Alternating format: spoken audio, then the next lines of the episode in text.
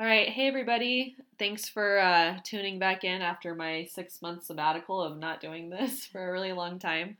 Um, it was actually my sister who inspired me to get back into doing this, and she's going to be my partner in crime and making this a better podcast. And um, we're going to do things in themes now. So, we're going to do a four week series, and the theme that we chose this time around is identity crisis. And each week we're going to talk about different audience populations of some ideas and crises that we might be going through as the same. And if you can't relate, you can always plug in your own story to what one of the speakers will be talking about. So, uh, like I said, we're going to start off with my sister, and I'll have her introduce herself and what she does, and then we'll dive in. Hello. I am Natosha, Alexa's little sister, and I am kind of awkward, so this is a, this is very new to me. This is my first podcast, but I definitely thought it would be good for Lex to get back into this. Um, She's really good at leading conversations and asking the right questions. And today, talking about identity crisis, um, this is something that I have recently been through. So um, that's kind of why I'm the first one on this series. And yeah, ready to get into it. Whoa. Um, so the first thing that we're going to define is what does it mean to have an identity crisis? Like, what does that mean to you? I think it's something that we're all inevitably going to face, whether we've faced it or not. But for a lot of us, it's something that we're going to go through time and time again throughout life because what it means, in in my opinion, is um, this fight with your ego. Um, your ego wants to take control all of the time, 24 7. Um, but ego is not a good thing. Um, it's something to be aware of. It's something that you're never going to be able to get rid of. Um, but it's, there's, we have this blessing within us called consciousness. And it's really important to couple consciousness with awareness to combat ego and identity because we are so much more than what we label ourselves as, and there's so much more layers to us. Um, and yeah, like I said, I was on my knees last year um, dealing with an identity crisis, and it's the best thing I've ever gone through in my life. And even though I did not handle it well at the time, um, and I I really just you know was going through through it. I was going through a super dark time. Um, it's something that I'm super thankful for today. Um, part of who I am today. So when you say like you went through the thick of it, do you want to? Are you open to sharing like what that was, or do you want to just keep it broad? Yeah, yeah, I'm definitely open to it. I'm an open book. Like last year when I was, well, when the identity crisis started, um, I went into a mode of anger and um, kind of what Jim um, was talking about today um, in our in this church that we went to, um, we, I think as humans, we tend to, um, when we feel ourselves getting weak and to this point, um, we deflect with anger and this like tough guy mode. And that's definitely what I went through at first. And I, it was really hard for me to talk openly about it at the time. Like if anybody asked me, um, how's running going? Because I'm a professional runner and I've had this Olympic dream for a decade of my life now. Um, I couldn't answer them and I would start crying or I'd just burst out into anger or I'd leave the gathering wherever I was. Um, and now I'm finally at a point of absolutely being able to talk about what I went through because I'm proud of it, and um, it was inevitable for me to have to go through that. So, um, yeah, I guess getting into it a little bit deeper, um, I've always been identified as a runner um, from a very young age with promising talent, um, a huge uh, breakthrough my junior year of college, winning nationals and then getting second at the Olympic trials, and then um, basically that being my first job out of college, and I've never had another job until last year when I um, I got a really bad injury with my knees, and I was just at a breaking point all around. Um, I was letting my ego really drive me. Um, at the end of 2017, I won a national championship.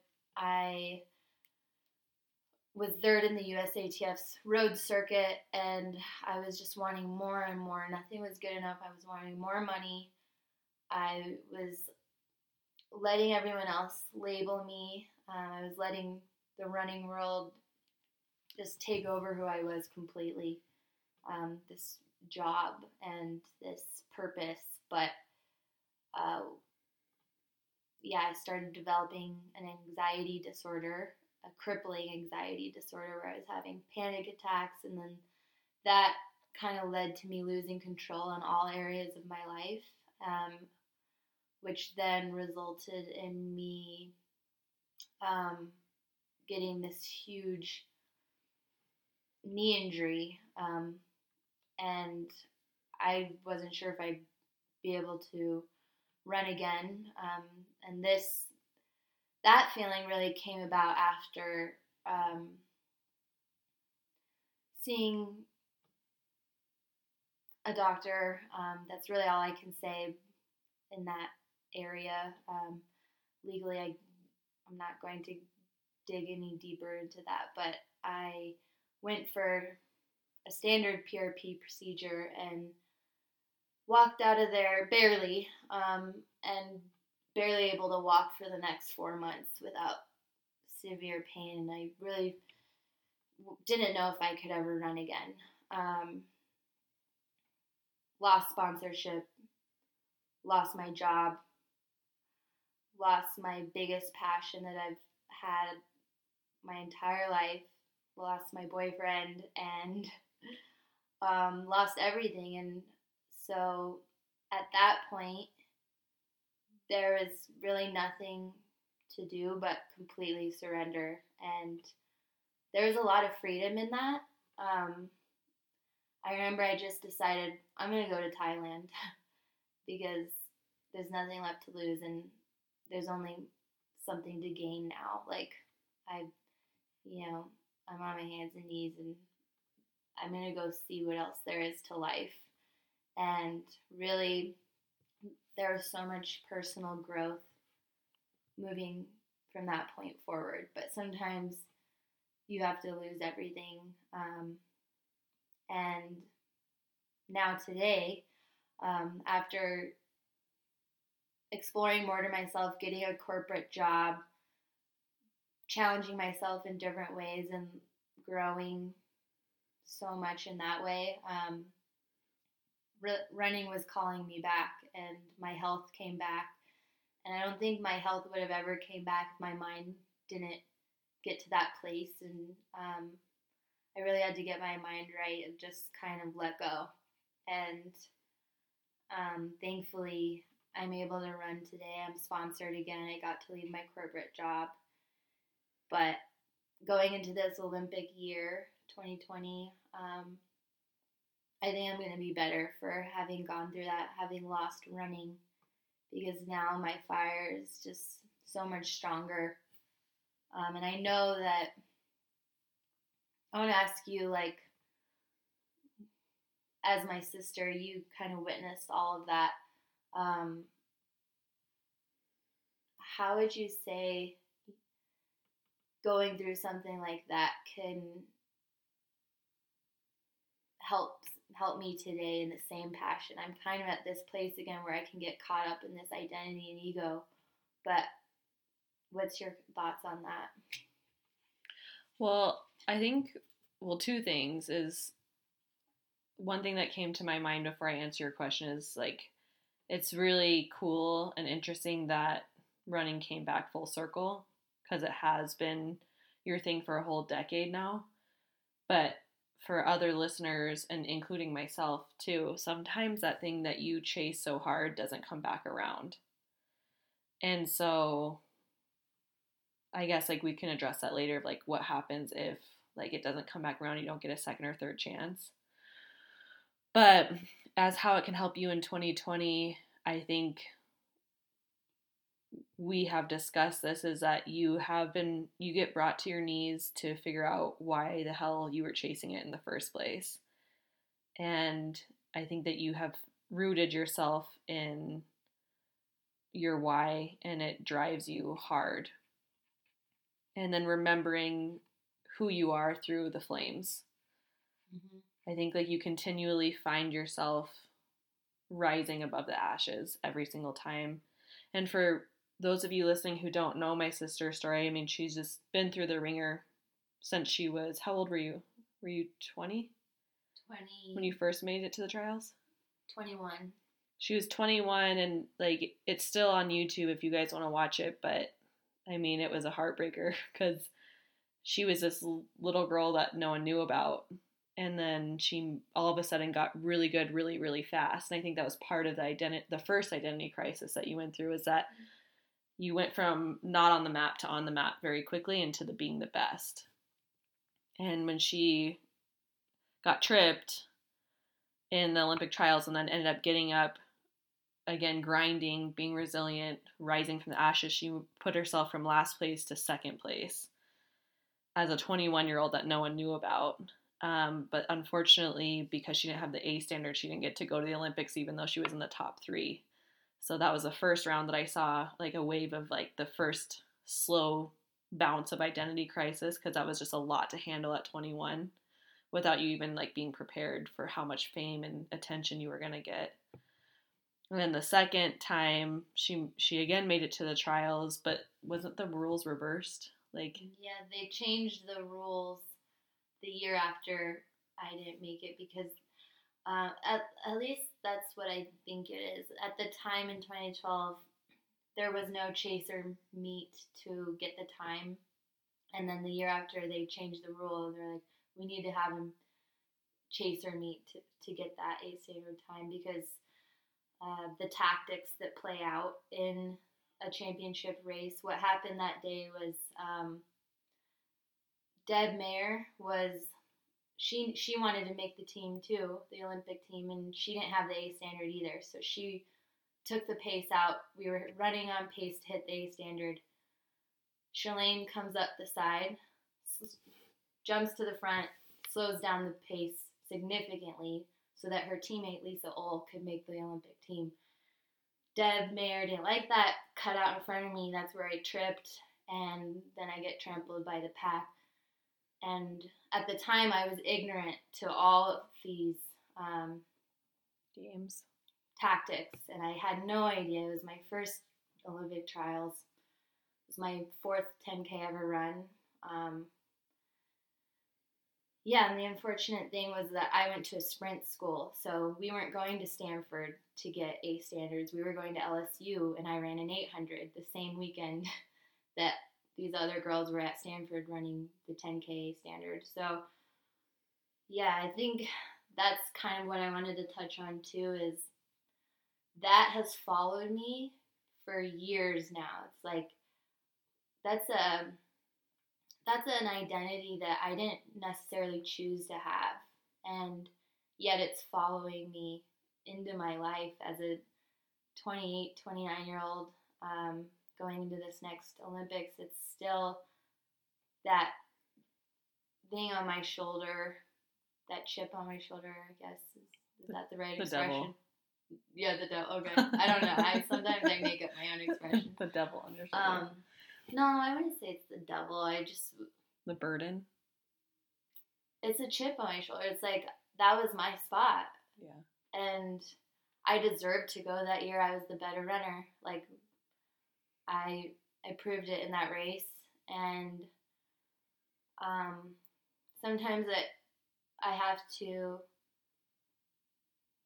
you know put that to rest. Like I we have to like you said go back to the why why am I doing this? And it's really not in spite of that day. I don't want that to be my why. Um, I want it to be because of this beautiful journey that this has taken me on. It's taken me across the world, like it's taken me all over the country, um, and a spiritual journey more than anything. Um, and that's that's my why. So yeah, I think that that I've seen that pop up so many times um, recently. Like you have to have your why before your what and um, that's what's gonna help you to see a completion of what you're you're working for. I think the problem with our society and social media is that because what you're saying is so simple and true. That's just the truth. Is that you have to start with your why before the what. But I think with what I was just saying with society and social media, like people grab onto that quote and then they almost make it a cliche and then it becomes kind of like an over the head yeah. thing. Like even in like my personal training and in group fitness you'll always hear the coach say what's your why? And it's just like oh it's almost like an automatic question to ask and people are like i'm doing it for my kids but like are they really? Like you don't i feel like my question to you is, is how do you know if that's truly your why? And what would be a good strategy for someone who kind of is annoyed by that term. I like that question because I think that how you know is by losing it all first. Like what happened to me and what's going to happen to everyone at some point in their life. You're going to work, you're going to put all your eggs in one basket for something and then you're going to lose it. And it's going to make you reflect back and be like, why? What like what happened there and that that's where my why has come into play recently is because I do have another chance and I don't want to see it play out the same way. Like I lost control big time in my career as a, at 27. Um, so much to the point where I was acting out. I was like sending out cries for help. Like it was really pathetic and sad. Um, but you know, now that I'm back at the professional level with this humongous opportunity, um, basically, basically my last chance. Um, because you know I got to make money, and if shoe companies aren't gonna help, then I got to go back to working a job. I'm not to have time to train for the Olympics anymore. It's like I'm getting older here. Um, but that's all the more reason to put more emphasis into my why and to bring this awareness and consciousness, as I mentioned earlier, back into what I'm doing because it's just too easy to try to get so caught up in your goal that you're not being present and you're not using utilizing awareness and consciousness in your day to day that's where you lose control. So let's just say like worst case scenario. And like this is really hard for me to say because you're my favorite person in the whole world but like that you didn't get it this this humongous opportunity like panned out just like the last two did. Like are you fearful that an, another identity crisis will come? Are you and and or are you even aware that that's a possibility? Um, i don't let myself think like that because i don't have time to think like that. I believe in the power of the mind. That's how i healed this torturous knee BS that I've been through. Um, I don't know how many people can relate to losing their ability to walk after being, you know, I mean, at 28, after being a national champion and this elite runner, uh, it was devastating and scary. But the power of my mind is what brought me back to where I am today because without that, it would have been impossible to be here today. Um, getting fit again, getting ready to do some big things, and um, to think like that, to think, what if I don't, is just going to make it all that much harder. It's already not easy at all, and um, you have to live like you already have what it is that you want. And if you don't, you're going to sell yourself short. You're not going to get it. It's a mindset. I really like that. And that's Tasha actually told me that quote on Christmas, and I have held, on to that because I think that's such a cool outlook on life. But I want to revisit that question that I asked you at the very beginning after you told your story is like, that's why you're one of my most inspirational people in my life is because you do have this incredible mindset where like you don't allow failure to creep in like you're a go-getter. You rise from the ashes like we just talked about. But what about like the people who put their eggs in one basket because they do have a strong why and they gave it everything they have and then that second chance doesn't come back. Like what advice do you have for that population of people? And that even if they willed their mind to not even allow failure and it just wasn't in their cards like what do you say to those people? You have to have that let go experience. And it's i i said this earlier it's the most freeing experience you're ever going to have but you got to let go. And i had that and if I didn't have that, I would still be in this like reverse mode or like this friction and tension in my life. Um, but being able to let go opens up so many doors and opportunities in front of you, and it will surprise you. Um, and I will have to go through that again because this is not a forever thing at all. And now I'm prepared for that. And um, I think that I got another chance. I've actually lost my. I've. This is probably my third chance now. um, but the reason why I got another chance is because I was able to let go and it came it called me back and I don't know, I have unfinished business and I'm lucky enough to have been given another chance, but I was ready to you know, if, if that what didn't play out that way, um, I was well on my way to being happy and finding another passion. I think there's there's always another passion out there for you. You just have to be able to walk through the dark tunnel and go go explore and find it. It's going to be uncomfortable. But I would you say that um, that's kind of what you're you're in your exploration phase for your next passion right now? Yeah, and I would I like what you said is that there's always another passion, but something that cuz I used to be a runner too. And then injury just kind of took it away from me and opportunity never came back.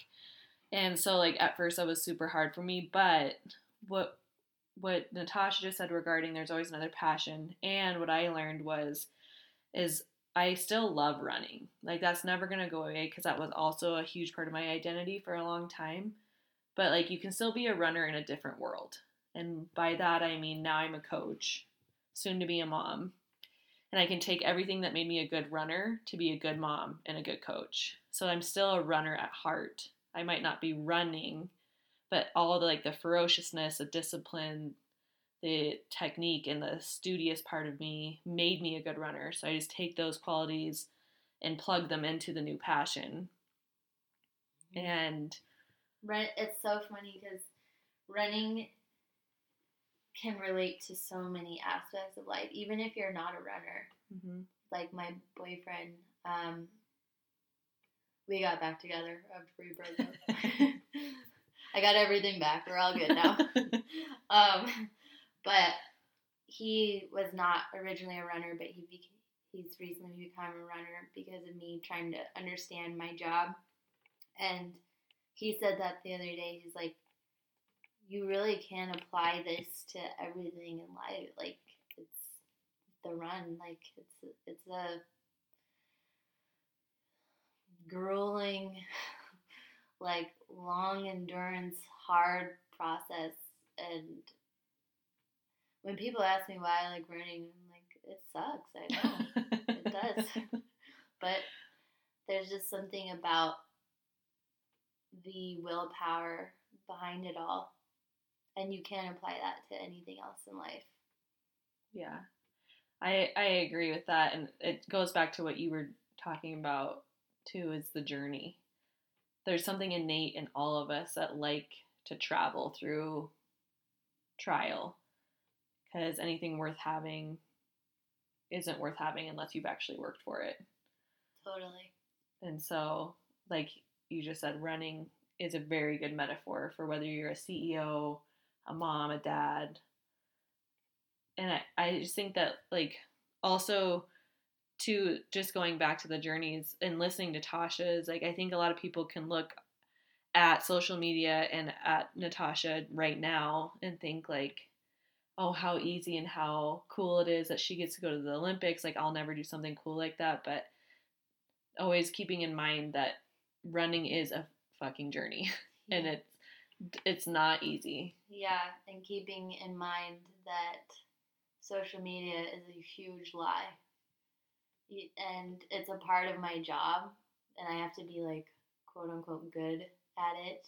Like, post what people want to see and like stay on brand and stuff like that. But social media is a lie, and you know, behind all of these, and I'm not even big on social media. I don't have like a huge following or anything, but you see these accounts and it makes people depressed because it's like why like look at these people living their perfect lives and behind all that is the girl and I mean I'm proud of being so I, authentic and genuine when I was going through that hard time because everyone knew it on social media. I was posting some weird shit.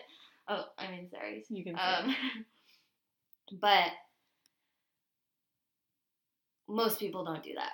And on these really famous hot accounts, like you're gonna, it's gonna seem like they have it all together, but really it's that girl that it's that it's me going through that identity crisis and losing control. And social media is a huge contributor to identity crisis because it's a whole alternate reality where you exist in and you get caught up in that and you forget who you are and you you spend so much energy on this Instagram self that you're not focusing on your why, why you're doing Mhm. this.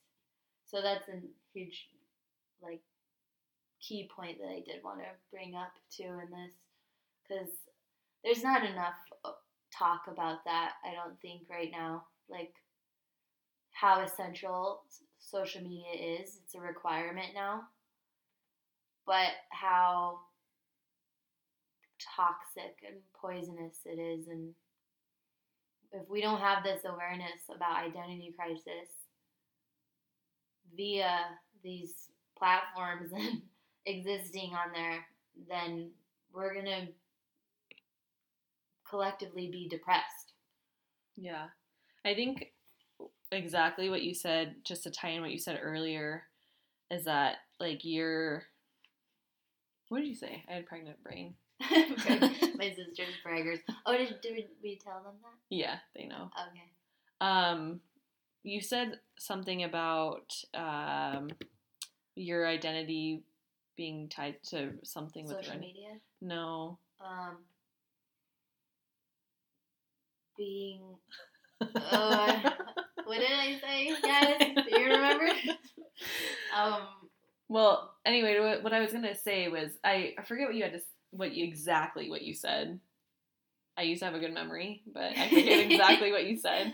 But my the tie-in was is that social media is a tool, not where you yeah, like not where you're investing your why. Yeah. Like because if you're oh, I know I remember. Okay. Cuz yes. you said for a while like you were doing it in spite. Yeah.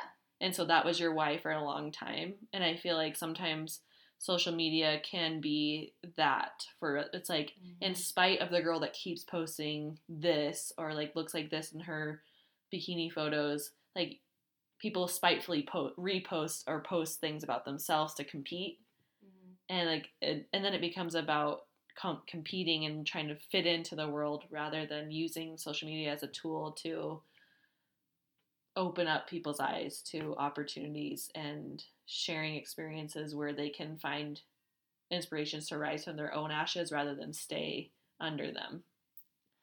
Yeah, well, I would say what was happening for me there was I wasn't running anymore. I was injured. I didn't run for a whole year. And so I was losing followers by the hundreds. And that, you know, I, I was already losing running at the time. And that was already weighing on me and depressing me. But then to just see people unfollow me by the hundreds every day, oh, cool. Like, no one loves me anymore. But it, I mean, I knew how superficial it was, but at the same time, it did. Um, it, it kind of just put me in the fu mode. Like, I don't care. This is how I feel right now. This is real because I'm sick of opening this platform and seeing so much fakeness everywhere. I, I'm gonna be real, and there, I didn't care about the consequences of that, and now I'm older and more mature so probably not going to happen again but i don't regret being the one of the few real people who who was actually genuine about what i was going through as a professional runner it's not all smiles and skipping around the track like it's heartbreak it's failure and it's depression and i went through that and i'm i came out of it and um, yeah, there's still some posts that I posted on there that I can't erase, even though they're like inappropriate or like whatever, like a little bit dark or sad. Um, that's a part of who I am, and I don't want to have this account where it's just me like fake smiling or like having the best workouts of my life. Like, no, this is really hard and it's brutal and it's heartbreaking and that's always going to be there. Like at the end of the road, it's it's either you finish out on top or you're heartbroken. And now that I know that, um, I'm more equipped to handling it in a mature way. And thank God, because I'm 28 years old now. So But I think what you said is really important, and I think that we should encourage people to feel all the things they need to feel. And like you, like ang- like you just said, you said anger, you said depression, you said heartbreak. Those are okay and normal feelings to have. Mm-hmm. How you choose to deal with them long term is a very significant choice that you should not take lightly because having those feelings long term will destroy you too. But they're important for a, for a time, and then like yeah, you, for it's like that movie. What's that movie with sadness? Inside Out. Watch Inside Out, you guys. Um, it's a really great cartoon, um, but it teaches you the importance of sadness because there's this little cute character sadness on there. So watch that and you'll know what we're talking about. Yeah, uh, yeah, exactly. Like identifying and knowing how to utilize and handle each emotion because each emotion is so critical to getting you to the next step. Mm-hmm. And like you chose to go to Thailand. That was your like therapy, if you will. And it changed you. And for other people, it could be literally going to therapy or could be reaching out or finding a different passion. But there's always that next step that you need to take after experiencing those emotions instead of just letting one emotion rule your whole life. Yes. Yeah. Yeah. uh, We live in a society where it's not okay to be sad. You're weak if you're sad. You're bringing everyone down if you're sad. You're not supposed to feel sad. And that's so wrong. Sadness is ingrained in us. That feeling is there for a reason, and you will be better for it. But like you said, you cannot you know, you can't just sit and sulk around forever. Like, you got to be willing to change your life, and that means doing things differently. That means going to Thailand or, you know, switching careers or, you know, doing whatever it takes. Because if I, when I lost sponsorship, if I had just continued to live with my sister and her husband in their house, I would have been depressed forever. Not because okay, sorry, not because I didn't love living. I loved living with them. It's actually so great. But you, I mean, It wasn't that your would be permanent not me place. moving on. You Yeah. got to move on. Um, that's what I meant by that. I Not know. that I don't love living with you guys, because I really did. And I still spend the night over here weekly, once a week. I mean, um, I'm gonna stop talking now. Well, I think that it's it's really awesome that Tasha was able to share this and I really do encourage you guys to watch her with her first couple of times in 2012, 2016 on YouTube just to kind of get a better indication of like she was saying like the heartbreak that she met. She met it she made a great leap and then she met heartbreak but she continued to rise from the ashes. And it's going to be really cool to watch what she does in 2020 because now she has all the resilience tools built up in her head and a better mental game for all of this. So make sure you watch her um, on her journey and we'll keep you guys updated as well and next week we'll be talking about a different type of identity crisis um, from my perspective which is going to be preluding into how I went from an individual who is super career driven, wanting to run her own business slash CEO mindset,